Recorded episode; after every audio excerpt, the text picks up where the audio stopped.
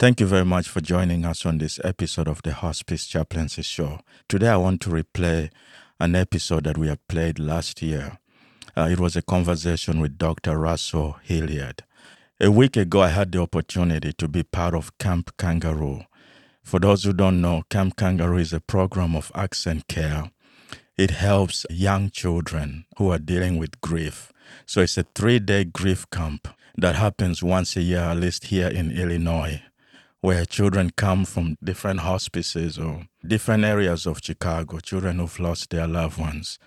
I was there and it really touched me deeply just to be there for those children, to hear their stories and to hear them navigate grief.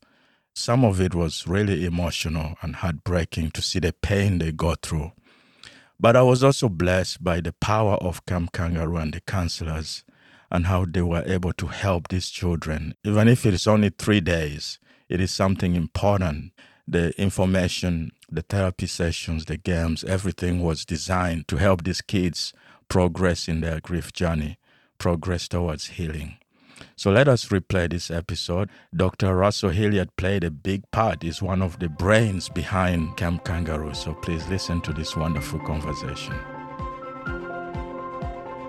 You are listening to the Hospice Chaplaincy Show, a show where we talk about psychospiritual and psychosocial aspects of end-of-life care. And now, here is your host, Saul. I'm Saul Ebem, and you're listening to the Hospice Chaplaincy Show. Today, my guest is almost a legend in the field of hospice music therapy, Doctor Russell Hilliard. Welcome to the show. Thank you so much. You know, I read somewhere that you were the first, is it, to be hired as a music therapist in the United States? Is that is that accurate? No, uh, there are plenty of music therapists that came before me, but I believe I was the first full-time music therapist working in hospice care. Yes. Wow, that's that's that's major. So where did Just you... makes me feel old. Where did you grow up? I grew up in Lakeland, Florida, which is just between Orlando and Tampa, Central Florida. So I uh, grew up playing double bass in the symphony, started playing, I think, in fourth grade. Um, always wanted to be a, a orchestra pit performer. So down in the pit doing musicals and operas and that kind of thing. Um, and found music therapy along the way. How did uh, your passion for music uh, develop? So I think growing up as a kid um, in a small community, you know, we weren't, there wasn't a lot of diversity. And so I didn't feel like I could relate always to other kids. Um, people weren't like me. I felt like an outsider. And when I discovered music, I could express myself in ways that words couldn't. Um, and then when we started playing music together, as an orchestra, I found kids who we had a commonality. So I finally formed a peer support network, if you will, through music, this common bond of music bringing people together. Um, you know, my family grew up in a in an era where we listened to eight-track tapes, if you remember those, before cassette tapes and records. Uh, and I remember my my mom, you know, just really loving all kinds of music. A real music lover. We had the music on more than the television in my house growing up. So it was just always around, from country western and Elvis to my love of classical music, my brother's love of classic rock. You heard it all in our house. How did you then make that transition uh, to hospice music therapy? Well, actually, I think the, the story is a little before that. It's about, you know, how did I go from being a music performer to wanting to be a music therapist? Uh, my mom had a cerebral aneurysm, uh, which left her severely brain damaged in nineteen ninety-one. I was a freshman uh, in college at the University of Central Florida, and my mom was only forty-seven years old. And here she was, severely brain damaged. She went to uh, a hospital for brain injury rehab, and she didn't make very much progress. You know, the the speech therapy, occupational therapy, physical therapy was very hard for her. And I took a leave from school and I spent most days with her, and it was a struggle. The music therapist uh, at the hospital was on maternity leave, and when she came back, Um, she saw that my mom was struggling. We were in a large rehab room, so there were a lot of patients there working with their therapist. And the music therapist came up and she said, I see your mom's having a hard time. I think I can help. And my mom was struggling with a hairbrush. The occupational therapist was trying to teach her how to brush her hair. And my mom didn't understand and was frustrated. And so the music therapist said, was there a song your mom sang to you when you were little? And I said, yeah, she used to sing You Are My Sunshine.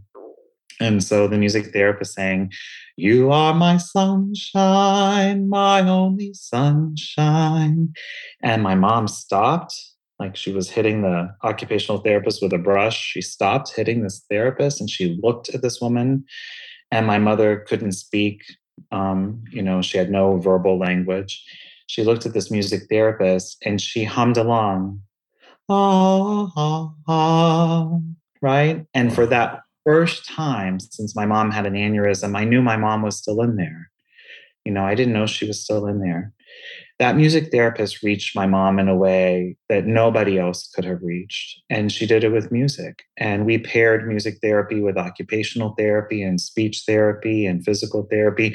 And my mother made a lot of progress. She never became functionally independent again, mm-hmm. but she... this music therapist helped my mom bring out who she was and connect with her family again, which meant everything to us. It looks like the music therapist didn't only bring out your mom, but also you. Yes. And she connected the two of us again. You know, we were, we were not connected prior to that.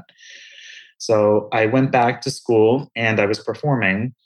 Uh, we were playing like Mozart's thirty-fifth Symphony, I believe. And I'm looking in the audience and, you know, the guy in the third row is asleep. He's there with his wife and she's kind of thumbing through the program. And I thought, while I love playing music, like, am I really making a difference for these people? Not like the music therapist made for my mom and my family. Mm-hmm. And I immediately switched majors in universities, transferred to Florida State University, and became a music therapy major because I wanted to do what that music therapist did, was to use music to heal people, to help bring people together. My God, that's a, that's such a touching, touching story. Um, so what were your steps after in university? What were your steps to go into hospice? Yeah, I would, did not want to do hospice. I thought, you know, people were creepy who wanted to work with death and dying, and why would you want to do that? Um, I volunteered every weekend at the Florida H I V AIDS hotline. So this was the nineties. The AIDS epidemic was at its height. And a lot, a lot of fear about it. And I didn't know what to do. I was a kid. And so I volunteered at this hotline. The guy that I volunteered with, they had professionals. Uh, he was a master's level social worker with the college students. And so the guy that I volunteered with, his name was Josh. He was a hospice worker full time. I thought Josh was creepy. Like, he chose to work with dying people. Why would you choose to do that? It made no sense to me as a twenty-year-old. And the more I got to know Josh, he really loved his patients. He loved his work. His work fulfilled him. And it, it was contagious to me. And I said, I want to see what doing hospice is about. Like, you've intrigued me. And so I asked my professor, could I do a practicum at the local hospice? Music therapists do mini practica throughout their courses prior to their full-time six-month internship. And so I did a practicum with one of Josh's patients at Big Bend Hospice in Tallahassee, Florida. And it was a gentleman who was dying of H I V AIDS. He was forty-two. He had um, K S lesions, Kaposi sarcoma lesions all over his, his body and face. At the time, we didn't have medications to control that. We do now, but back then we didn't. And it was very disfiguring. He was depressed, um, isolated. He didn't let people visit him because the way he looked, he didn't go visit people. He lived with his mom and dad, a retired Methodist minister. His father wasn't a farmer, um, and he was dying alone. And Josh knew that he was depressed, and the gentleman was a poet. And Josh thought, well, maybe music can help lift his spirits and have a connection with him. So I started visiting this patient, and we had so many amazing experiences together. We used music Um, to prompt his reminiscence. He would ask me for a song and I would sing it or play it. And he would just tell me all these memories of his life. And I felt like I had, I never left the state of Florida before. Um, this man traveled the world, and I felt like I had traveled the world through his eyes. You know, he just shared all these life memories with me and had a beautiful, wonderful life. Um, and music prompted that reminiscence for him. And he was a poet, so a lot of times he would share poetry with me, and then I would put that poetry to music, um, whatever music he wanted. Sometimes we would write an original song. Sometimes it would be to what's called a song parody, an existing song, and we wrote it to that. Um, we had amazing experiences together. He started to decline, um, and I asked him, you know, I'm going to go home for the summer. What more can I do for you? And he said, you know, my dad believes I'm going to go to hell because I'm a Buddhist, and my dad is a Methodist, and um, I want him to be okay when I die. So I said, okay, let me think about how to address that.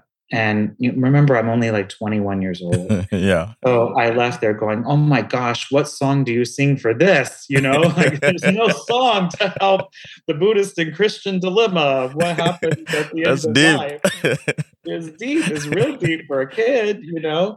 And so uh, I went to my professor in a panic, and she said, you've got this. You know what to do. This man is a poet. Ask him to write a poem about the way he feels, a poem about what it's like for him and his dad to be at odds, and poem, uh, a verse about what its similarities between Methodist and Buddhism, and then what it would be like for him to end his time on this earth knowing his father was at peace with his soul. So I did. I invited him to write the poem, and the gentleman wrote it very quickly. And um, I said, I'd love to set this to music. And poetry is your way of viewing the world. What if we honored your dad's perspective by putting it to his favorite church hymn? Hmm. And he said, you know, I think that would be great. And so, frankly, I was hoping his favorite church hymn was Amazing Grace, because you can sing anything to Amazing Grace and it's real easy. It yeah. wasn't. It was Blessed Assurance. And I don't know if you know Blessed Assurance, but yes. It's a great line. And it's, Blessed Assurance, Jesus is mine. Oh, what a foretaste of glory divine. Anyway, so the poem needed a little work to get into Blessed Assurance. So I said, let me work on it. And I got a call from Josh, the social worker, saying, are you working on a song for, for the patient? And I said, I am. And he said, you have to finish soon. He's not going to be here much longer. Mm. I said, okay, I'll finish now. I went to see him right away, and he was very frail. Um, I weigh one hundred eighty pounds. I'm six feet, one inches tall. He was probably six feet and weighed less than one hundred pounds. Mm. So he was just wasting away mm. and very weak.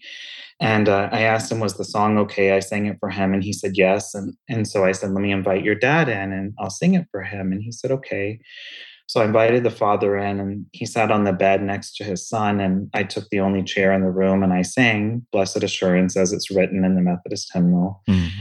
And then I sang the, the son's words. And when I began to sing the son's words, the the dad started crying, and the tear started right, right here at the end of his eye, and then trickled down his cheek. And then he began sobbing, that cry that comes like deep from behind your belly button. Mm-hmm.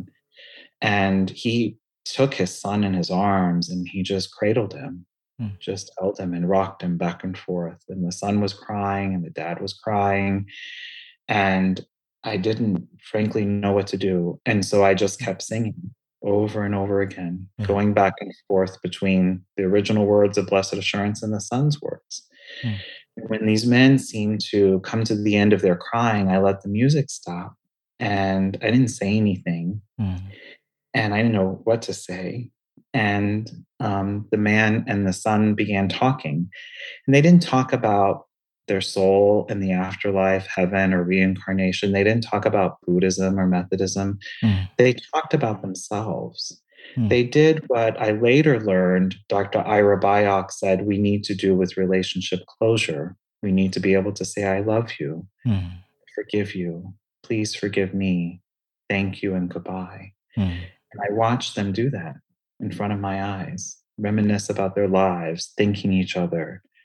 And they were okay. They were at peace. The tension had left the room. The misunderstanding was gone. There was a deep knowing. And he died about a week later. I went to the funeral, and the wife, the mom, said, "Oh, thank you, Russell. You you brought my boys back together again." And I said, "No, no, ma'am, I didn't. You know, they did the work and I witnessed it."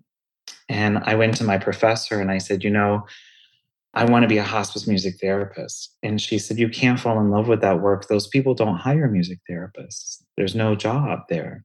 And I said, "I'm going to be a hospice music therapist." I was on fire. And uh, sure enough, after that, I became the nation's first paid full-time hospice music therapist. And now I have the privilege of working at AccentCare, which is the worldwide largest employer of board-certified music therapists. So our hospice patients have access to board-certified music therapists whenever they need them. Well, that will take a little break and we'll be right back. Continuing to be a leader in the field of spiritual care at the end of life, Hospice Chaplaincy provides high-quality professional development webinars that will improve your practice of spiritual care at the end of life. Check out our latest webinars at w w w dot hospice chaplaincy dot com. I'm Saul Ebem, and we continue our conversation with Russell Hilliard. Uh, Russell, I noticed uh, a pattern. Uh, and it's almost like a calling. You know, you're with your mom and the music therapist comes in, and that changes your direction. And then you meet Josh, and then you meet this amazing patient, a father and son, and almost an affirmation of your calling in that moment as you sing and they embrace, and there's this healing happening in front of you. How, how do you interpret all this? You know, I, I think, Saul, you're right. It is it is a calling. Um, there's a saying that we will suddenly realize that God is doing for us what we could not do for ourselves. And I could have never orchestrated or planned my life. Um, it had to be divinely inspired. I don't know any other way to to describe it. Um, I'm just a say yes person. You know, it's it's obvious the direction. How can I be of service? How can I help? Um, you know, people were hungry for this kind of experience in hospice care. I work with so many nurses early on who saw music therapy treat pain management while they were working on the pharmacological interventions. Um, they, they saw their patients be relieved from intense pain with music. They saw their patients calm down. Um, there's a problem in and end-of-life care with shortness of breath. It's called dyspnea. Mm. And the more short of breath you are, the more anxious you become. The more anxious you become, the more you can't breathe. And it's a terrible cycle. And there are wonderful medications and other things that are used, and nurses are brilliant at that. But sometimes it doesn't work as well, or it takes a minute to work. And music therapy breaks that awful cycle. And when nurses saw, wow, my patient is relaxed, they're breathing, um, they're not in pain. Um, during the actively dying process, sometimes patients experience something called terminal agitation. Music therapy is beautiful for that. You know, our chaplains realized early on, many of them are musicians, and they brought beautiful music in their chaplaincy work to our patients, but some are not musicians. And they said, I need the music therapist because music is such an important part of communing with the patient's higher power, their mm. God. Mm. Um, music is an important part of religious ritual, and our patients need that. Our social workers saw so much healing with being able to write songs where words fail, or giving song dedications for people. So I think the in- industry was really hungry for another way of healing and being together and bringing people together, and music solved that problem. So it looks like uh, almost like the moment chose you. So you go to your professor and, and, and they're like, uh, hospice doesn't hire music therapists. But now you've encountered this fire burning within you. And so tell us the steps to becoming hired as a hospice music therapist. So there was no internship in hospice. I interned at a state psychiatric hospital in Maryland, and I volunteered at the Don Miller House. Don Miller was a realtor in Maryland and Catholic. And when he died, he had a lot of property. He donated all of his property to Catholic charities. And the nuns ran these homes with Don's vision that nobody should die of AIDS alone on the street. And so it was housing for people who were at risk for experiencing homelessness. um, dying of H I V AIDS. And so I spent every weekend at the Don Miller House working with terminally ill patients, doing music therapy as a volunteer. And I learned so much. The nuns taught me so much. The patients taught me even more. Um, and I was able to really learn what I needed to learn. Mm. I went to the National Hospice Organization conference in Washington, D C, and I frankly just lobbied um, administrators. I thought the people who, who could hire me are here, so let me meet them. I met a beautiful woman named Marsha Norman, and uh, she introduced me to her leadership team, and she hired me uh, based on the stories and patient case examples I told her about.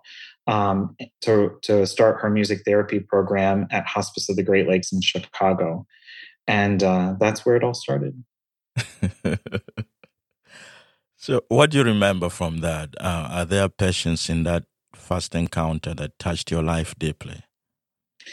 Yes, I think, Saul, you, you probably have this experience in your own work. You know, when we're young and new to this profession, it's so very profound.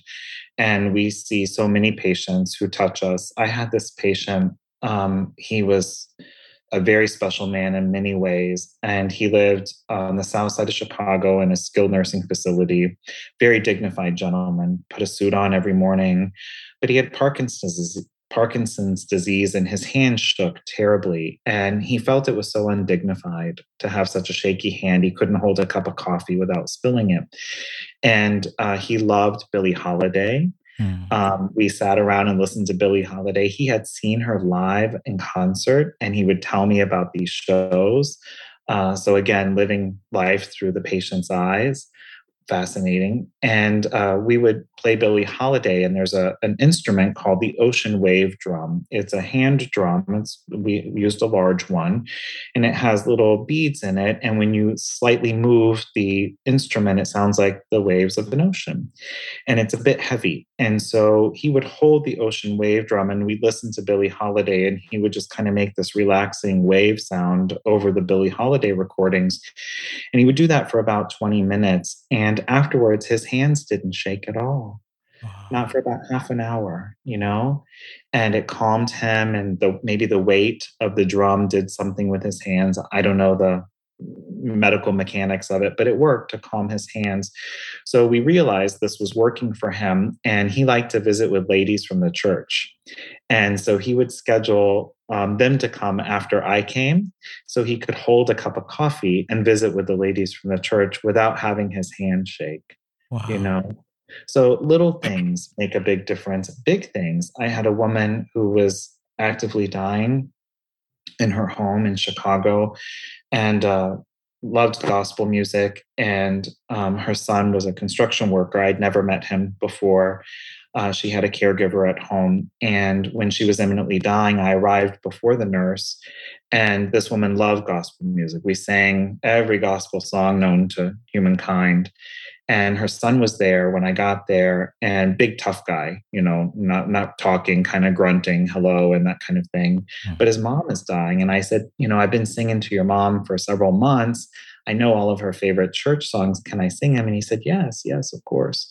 So I started singing, and uh, he had this deep voice, and uh, he started humming along.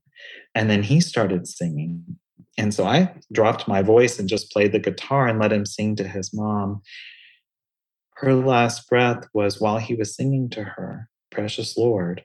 Hmm. It was the last moment. And I thought, how beautiful for this lady that her son, the last thing she heard is one of her favorite hymns with her son singing to her. Hmm. I knew that she had taken her last breath. I didn't know if he knew because he was still singing the song. And he finished the song, and I stopped playing the guitar, and we sat there quietly, and I realized he knew his mom had gone, and we just held that space. And he thanked me, you know, he said, I, I will forever miss her, but what a beautiful way to go, you know. Man, it's, um, stories like that just touches the heart uh, deeply. It looks like you found a way uh, to carry all these stories within you and also continue to be an advocate for music therapy and also continue to be a healer. It is a, it takes a lot of self-awareness to be able to live that kind of life.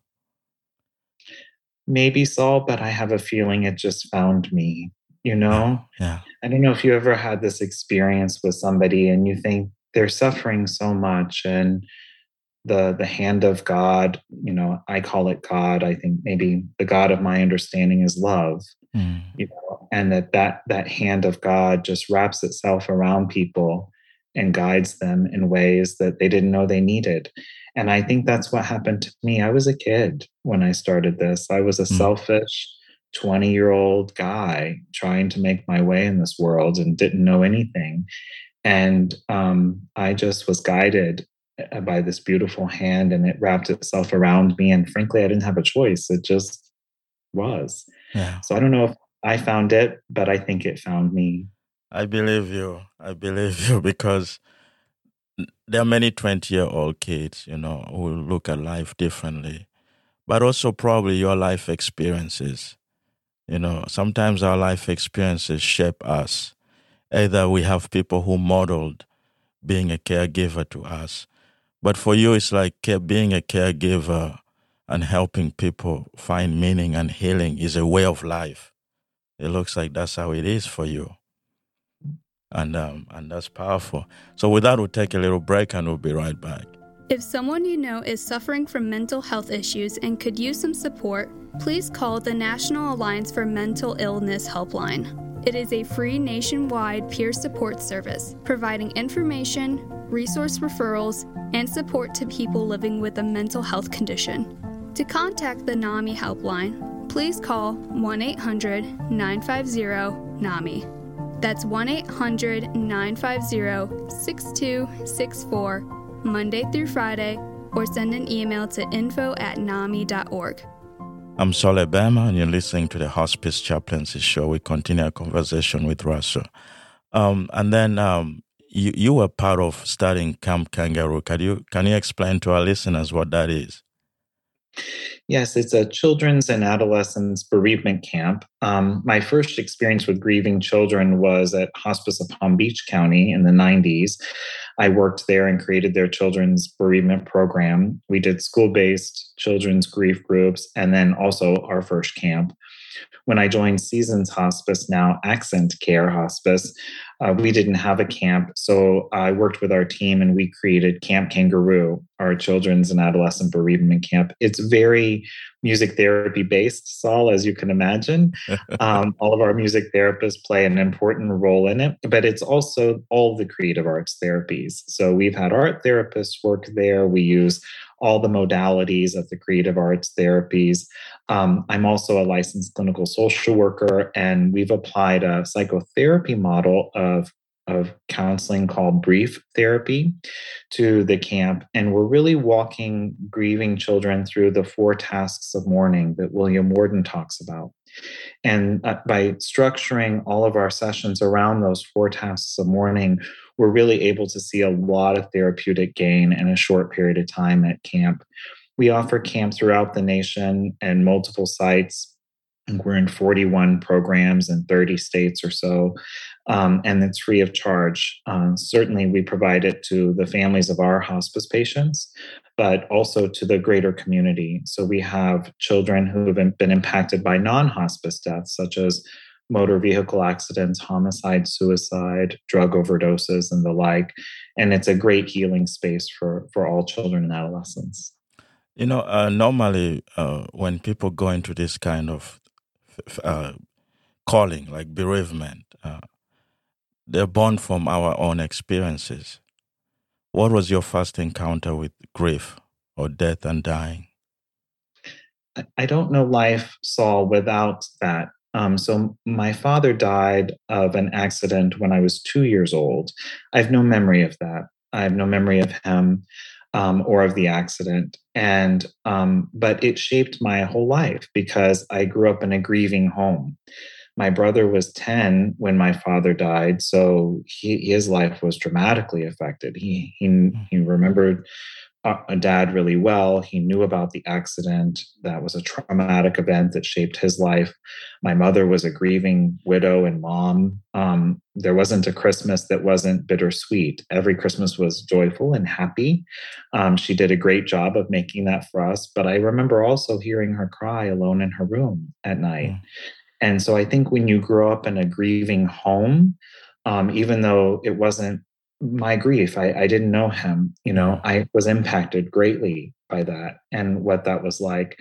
I had an uncle who was a father figure, wonderful man. He died when uh, I grew up with twins. His daughters are twins, were the same age, one month apart. And he died when we were freshmen in high school of Lou Gehrig's disease or amyotrophic lateral sclerosis at home. You know, home death.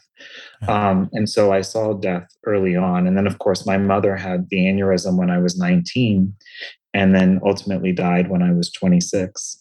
Uh, so a lot of death, grief, and loss, it just seemed unnatural. Uh, I, I'm comfortable with it. I understand that death is a natural part of life. Um, I, I don't remember ever dying before, but I imagine it's got to be easier than grieving. Grieving is so heartbreaking. Not, yes. You know? So uh, in most children, when they're grieving, I lost my parents when I was twelve, mm-hmm. and uh, it's hard to really put grief into words. Uh, how does music, you know, help grieving children process their feelings? Um, I think the, the best way I can tell you that is give you an example. I had a, a kid, he was about twelve, maybe thirteen. Um, his mom died and I was playing the guitar in a grief session and I was teaching the, the kids how to write a song. How do we write a song about our grief? So I taught them some basic chords on the guitar and everybody had their own guitar and they were trying to come up with their own song. And this guy was very quiet. Not a sharer, didn't put things into words. Sometimes he'd write some things, but mostly pretty quiet, but also attentive. You know, you could tell he was absorbing things, although he wasn't sharing. When he picked up that guitar, he started rocking back and forth. He closed his eyes and he was playing the chords, just a one, five chord progression back and forth. And he started singing and talking together. Just words that made up, started with the memory of his mom. And as he was doing this, it, it became this emotional catharsis for him. You know, his eyes were, were closed shut tight and the tears were just streaming down. And he was so unaware of what was going on in the outside world that he had snot dripping down the guitar, you know. Um, he was just in that moment and letting it out. Um, music unlocks this, I don't know if it's a vault inside of us or this passage for us. Um, but think about love on the other side of grief. You know, if you've ever been in love, when you say, baby, I love you, it doesn't quite mean the same as when you hear that song, I am so in love with you. And you look at each other from across the room and you're like, oh, yeah, right? So if it can do that for a love, imagine what it can do for sorrow, mm. for grief, for pain. Um, music expresses things where words just fall short. They they fall short on us. Yeah. It's in our limbic system. It's deep within our being. Can you educate our listeners about the four tasks of mourning uh, in relation to how you do it with the kids and the music? Yeah, so Worden says that if we walk through these tasks of mourning, we will be able to find peace with our grief. And the first task is to experience the pain of the loss. Then this is where many of us struggle, especially adults, kids also, but especially adults. We don't want to experience the pain. We want to avoid it. You know, it's uncomfortable. So music, like for this young man, it allowed him to express the pain. It, to experience it. He went there with that pain. We do drum circles for anger. Um, anger is a normal part of the grieving process. But when children are told it's bad to be angry, then they suppress it. It's not bad to be angry. It's normal to be angry when somebody dies. It's just not going to help you if you hit hit a kid at school because you're angry. Yeah. So we've got to teach them ways to express their anger that's safe for them. Drumming circle is a great way to do that. Listening to music is a great way to do that. Listening to music and dancing is a great way to do that. Playing basketball is a great way to do that. So all these emotions, sorrow, anger, confusion, guilt, shame, betrayal, disappointment, all of these emotions are part of the grieving process. And music allows us to express emotions safely. Yeah. The second task of mourning is to accept the reality of the loss. And what Worden is talking about here is not just the fact that my loved one died and can't come back, although for children, that's a big piece, because depending on where they are developmentally, they may not understand. Very young children will say, well, why can't Dad just come back home? You know, when is he coming home? And we've told the child Dad has died many times, but it's confusing. Mm. Older children don't live in, in that that phase anymore, but they live in fantasy where they would like that again. Mm. The o- older children from there, the teenagers, don't always understand the many relationships this person had with them, the many roles they played. So it was my parent who died, but it was also my mentor, mm. my friend, my guide, my sense of stability at home, financial security.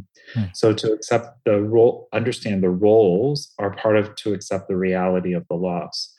The third task is to adjust to the environment where the deceased is missing. Hmm. In other words, how do I go on with my life? This doesn't make any sense. Yeah. So we spend a lot of time with grieving children on what happens around that first Thanksgiving or Christmas or Hanukkah, Uh, where there are traditions in the family. And if it was my grandpa who died, who's going to do the things that he always did? Mm-hmm. What new customs, traditions will we play in our family? Um, it may be that my parent, my mother died, and now we have to go live with my grandparents. So I'm adjusting to a whole new world, maybe a whole new school. Um, music can help us by way of songwriting, lyric analysis discussions, trying to make sense of all of that. And then the fourth task of mourning is to move forward with life and to find a new way of meaning in life. And that sense of moving forward, uh, we do several different things. With the very young kids, we talk about all the different grief emotions. We write a song about them. And then we run through pieces of paper, big butcher paper that we hold up, and they kind of run through it like a marathon banner. And they tear through each one of the emotions Uh, as they move forward. And so the idea is that my loved one would want me to be happy. They would want me to live a good life. And the best way I can honor them is to do that. That's a powerful ritual right there. So what are your final thoughts? You know, I think all of us can use music for healing. I think we do naturally. It's intuitive for us. In end-of-life care, I'm, I'm delighted that so many hospices have embraced the services of professional board-certified music therapists. Uh, they should. There's a role for volunteer musicians. We certainly have them in our program as well. Um, and there's a difference between what a volunteer musician does and what a board-certified music therapist does. And it has to do with the therapeutic value. You know, for a patient who loves country western music and is lonely, having a volunteer musician visit them and play country western music will, will be great. But for a patient who's struggling with depression or finding purpose at this stage of life, or um, living with a lot of regrets, or having spiritual distress or pain or Uh, respiratory distress, they need a therapist. And it's good to have a board-certified music therapist on the team, rounding out the interdisciplinary team of what hospices do all the time. Thank you very much, Russell. Thank you, Saul. That was Russell Hilliard. Thank you for listening. This show was brought to you by Hospice Chaplaincy, promoting excellence in spiritual care at the end of life. This episode was recorded at Audio Hive Podcasting in Joliet, Illinois. You can find our podcast everywhere podcasts are available. If you enjoy listening to this show, please don't forget to give us your feedback by writing a review on iTunes. For more information, please visit w w w dot hospice chaplaincy dot com.